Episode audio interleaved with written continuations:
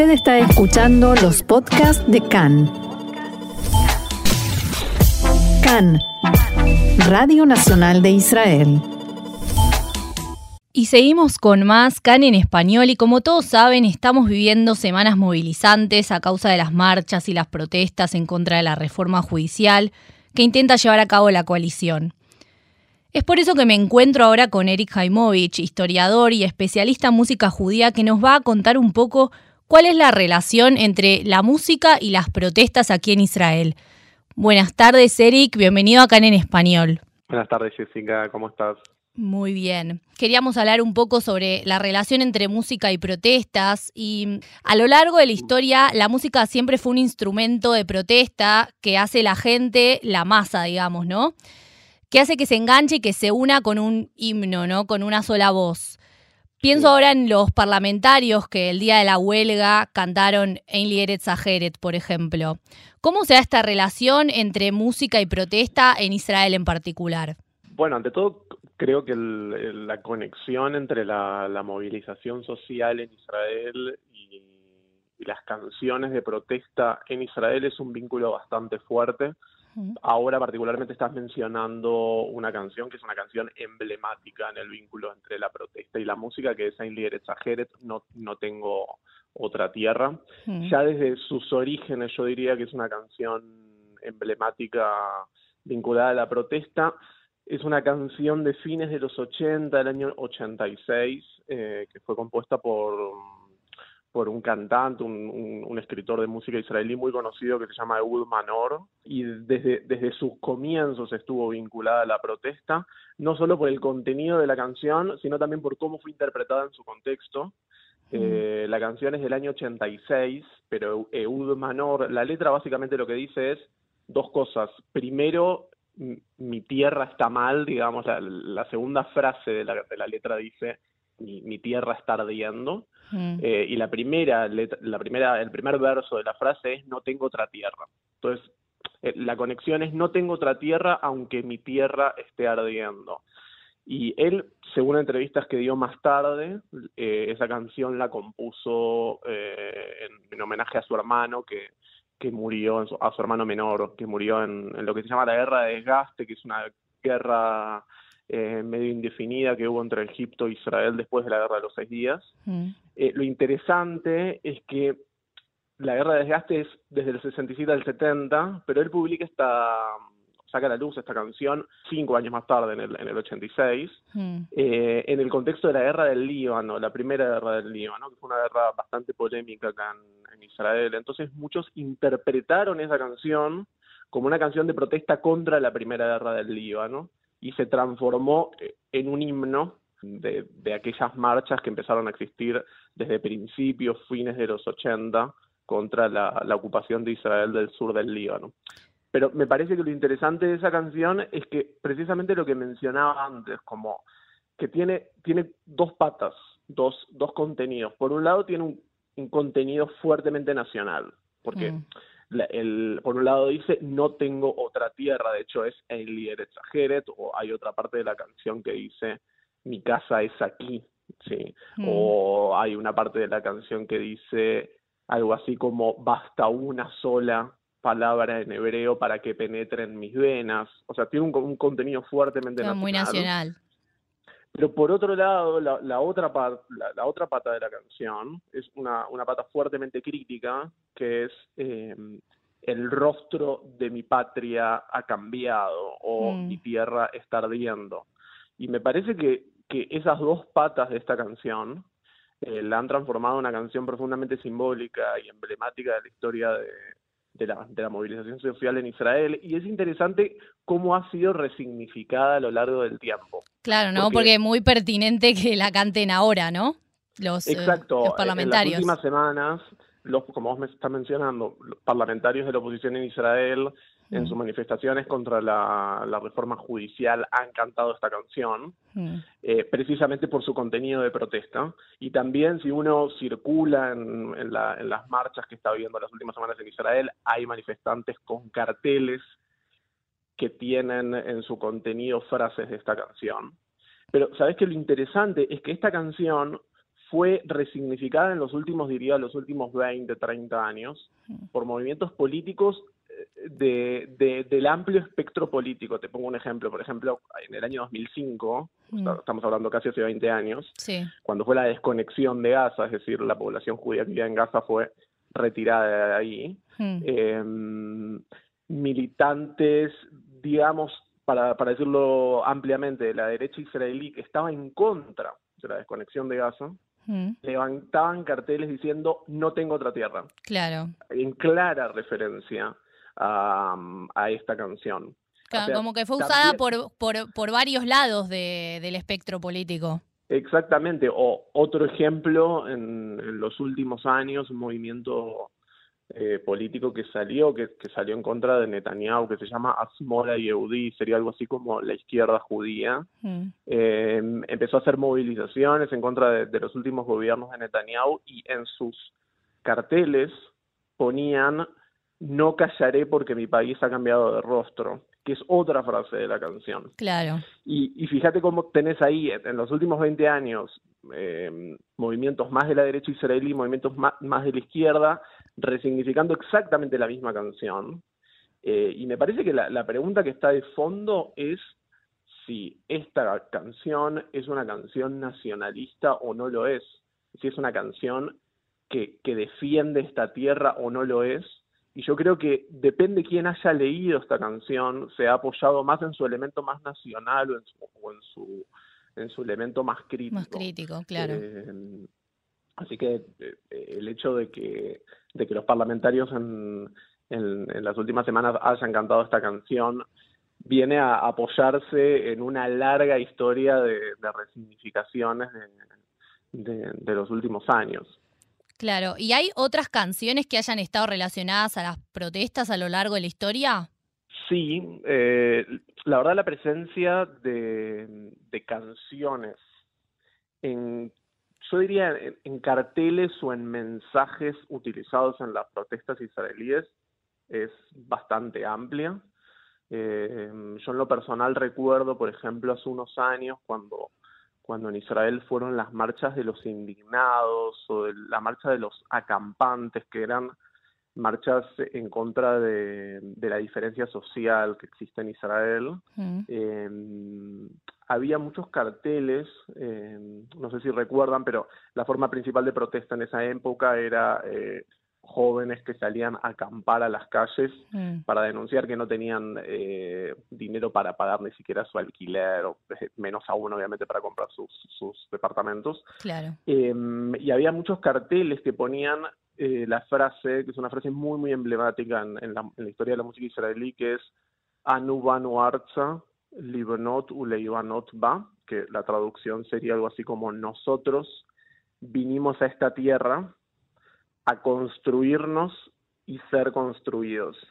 Esa es una canción, eh, originalmente es una canción popular, folclórica de, principios del siglo XX, que es muy, muy representativa de los orígenes del movimiento sionista. Hmm. Fíjate, el mensaje es, nosotros vinimos a esta tierra a construir y a ser construidos. O sea, y, los halutzim, los pioneros que, llegaban a, y, y, construían los primeros kibbutzim, cantaban esas canciones en su en sus espacios en sus momentos de trabajo. Y fíjate el doble el doble movimiento no construir y ser construido. exterior claro el, proyecto nacional la nación el estado algo que va más allá de lo individual. Y por otro lado como que estás diciendo eh, en ese mismo acto construirnos a nosotros mismos casi como diciendo no podemos construir una nación si no nos construimos también no nos reconstruimos a nosotros mismos y por otro lado no podemos construirnos a nosotros mismos si por otro lado no construimos la nación. Claro, y además al construir la nación se está construyendo uno mismo con la identidad nacional, ¿no? También, como que se va construyendo en ese sentido también.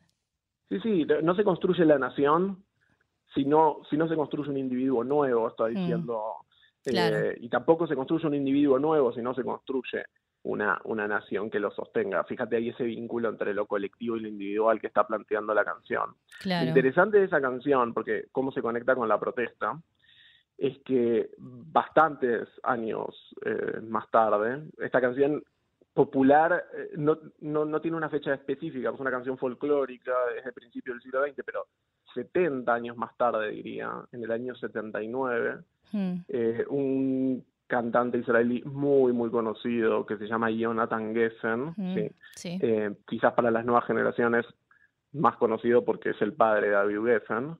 Él escribió una canción bastante crítica, muy emblemática, que en hebreo se llama Yahol Liot Gemar. la traducción sería puede ser que esto se haya terminado.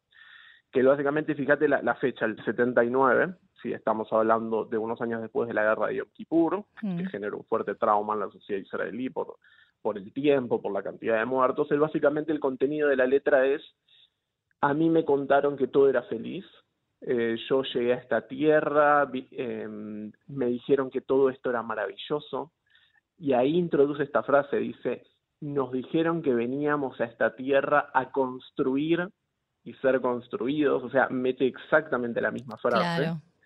Dicen que hubo una especie de sueño fantástico en esta tierra y termina en el, estribillo con la frase del título, puede ser que todo aquello se haya terminado.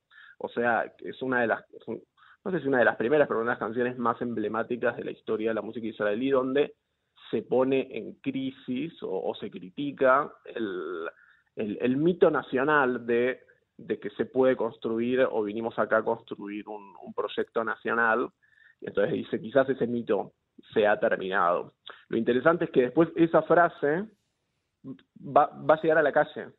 En, eh, hace 10 años, cuando fueron las protestas de los indignados en Israel, mm. había gente que levantaba carteles que decía vinimos a esta tierra a construir y ser construidos. Fíjate cómo estas tres paradas están la canción popular principio del siglo XX y Jonathan Geffen diciendo eh, nadie vino acá a construir y a ser construido, es un mito nacional que ya se rompió y en, en los últimos 10 años, con, con algunas movilizaciones sociales, la, la, la frase nuevamente saliendo a la calle ahí, ahí tenés otra presencia de la música. Sí, y otro resignificado, ¿no? También pensando un poco en esto, en resignificar, eh, pensaba cuando uno linkea, ¿no? Eh, canciones de protesta, música, protestas, pensaba en Girata Sticker, en la canción de los stickers, que es un poco también la resignificación que hizo eh, David Grossman, en este caso, que es el, autor, que, que, es escritor y que además escribió esta, esta letra basada en stickers que veía en la calle, ¿no? Totalmente, ese es otro caso muy, muy emblemático. Y diría que es el efecto eh, inverso, porque de los otros dos ejemplos que hablamos, em, básicamente de lo que hablamos es una canción que es llevada a la calle. Por ejemplo, En Líderes Exageres fue una canción que ahora eh, aparece en carteles en la calle. O eh, Anu Banuart salió No Tu Leiva Not Bad es una canción que después llegó a ser cartel en la calle. El ejemplo que estás eh, mencionando es ahora es exacto, es carteles de la calle de la protesta que terminan siendo canción y claramente el ejemplo más emblemático es Girata Sticker, eh, que como vos decís es un originalmente la, la letra es un, una composición de David Grossman, uno de los escritores más relevantes de, de Israel, y la música es de Adagna Hash, eh, de hecho, la, la, primera, la primera frase de, de la canción es Dor Shalem, Doresh Shalom, que es eh, una generación entera exige paz. Mm. Eh, que es un, una frase que aparecía en carteles o en, sí, en, carteles en, en, manifestaciones que se hacían los años posteriores al asesinato de Rabin en, en noviembre del 95. y, y Adagna Hash es eh, si queremos hablar de música de protesta israelí, es una banda de hip hop eh, israelí que está profundamente atravesado por el contenido de protesta.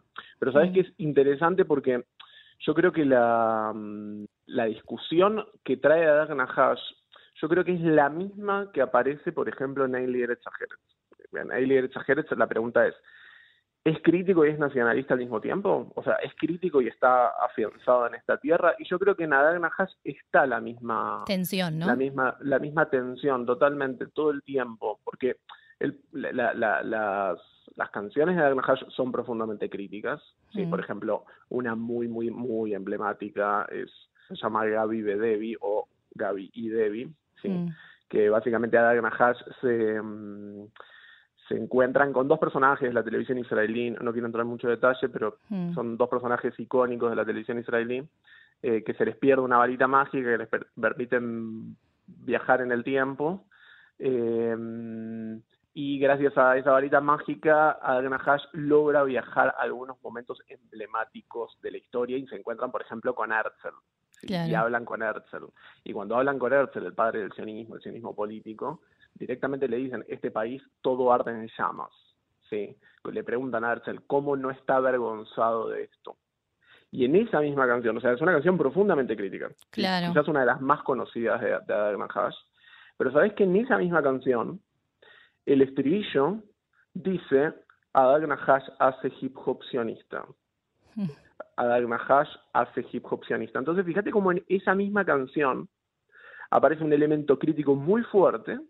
Claro, y a la vez nacionalista. Por otro, lado, no sé si en tono irónico, no sé si eh, quizás amerita una interpretación más literal, pero eh, después de, de, esos, esas estrofas profundamente críticas, aparece el estribillo que dice Adán Hayas es Fíjate cómo es muy interesante como en la música de protesta israelí, la tensión entre mm, la crítica y la pertenencia es una tensión que yo no veo mucho en otros en otras expresiones de la protesta en otros países. Hay otra, por ejemplo, la canción de Adán Hash que se llama Rakpo, fíjate mm. el título, solo acá, mm. que de vuelta es una enumeración de cosas negativas que ocurren en la sociedad israelí, pero después hacia el final dice, solo aquí puedo ver mis cosas positivas y negativas, solo acá eh, siento o tengo un sentido de pertenencia. De vuelta, eh, la tensión entre la crítica y la pertenencia es algo que, que acompaña fuertemente toda la, historia de la música de la protesta israelí. Y hoy en día, si tuviéramos que decir eh, algún artista, alguien que represente el vínculo también entre Israel y las protestas, además de Adag Nahash, por ejemplo, ¿quién, quién sería? La verdad que hoy en día hay muchísimos ejemplos, muchísimos ejemplos, eh, porque una de las cosas que ocurrió eh, en la música israelí que se hace en los últimos años es una fuerte explosión, digamos, ahí hay muchísimos representantes, eh, de la música israelí con muchos géneros eh, que representan a distintos grupos de la sociedad israelí. Mm. Quizás para hablar de, de una, una cantante en particular que está muy conectada a la, al activismo, a la protesta, eh, pensaría en Yael de Kelbaum, mm. eh, que mm, Yael de Kelbaum tiene una, una, una trayectoria, no, no es algo del último, de los últimos años, tiene ya una trayectoria, mm, de hecho grabó canciones con Shlomo Archie, formó parte de una de una de un trío musical bastante lindo que se llama Abanot Nehama, mm. pero en los últimos años eh, compuso una música muy muy ligada al activismo y hay una quizás su canción más conocida eh, es una que se llama Tfilata y Maot, la, la, mm. traducción sería La plegaria de las madres, que básicamente es interesante porque es una canción compuesta directamente pensada en el activismo, porque ya él lo compone eh, pensando en un grupo de mujeres que se llama eh, las mujeres mujeres activan por la paz o mujeres hacen la paz, mm. que es un grupo de mujeres árabes e israelíes que eh, surgió acá en Israel en el año 2014, no sé si ustedes se acuerdan, pero en el año 2014 hubo una escalada de violencia muy, muy importante en Israel. Eh, la, la, operación que hizo Israel en, en Gaza se llamó Margen Protector. Eh, fue en ese contexto un grupo de mujeres que tratan de, de encontrarse en función de, de esa escalada de violencia. Y una de las convocatorias más importantes que hicieron estas mujeres fue en el año 2016, dos años después, mm, una marcha que se llamó la Marcha de la Esperanza, mm. donde marcharon 4.000 mujeres árabes, palestinas y eh, judías desde el norte de Israel hacia, mm, Jerusalén. una... Eh, sí, algunas hacia Jerusalén, otras fueron hacia el norte del, del Mar Muerto. Había algo simbólico ahí de, de, de caminar hacia el lugar más eh, más bajo del, del, mundo y en ese lugar eh, hicieron distintas actividades y Yael Deckelbaum compuso esta canción especialmente para, para esta Marcha de la Esperanza.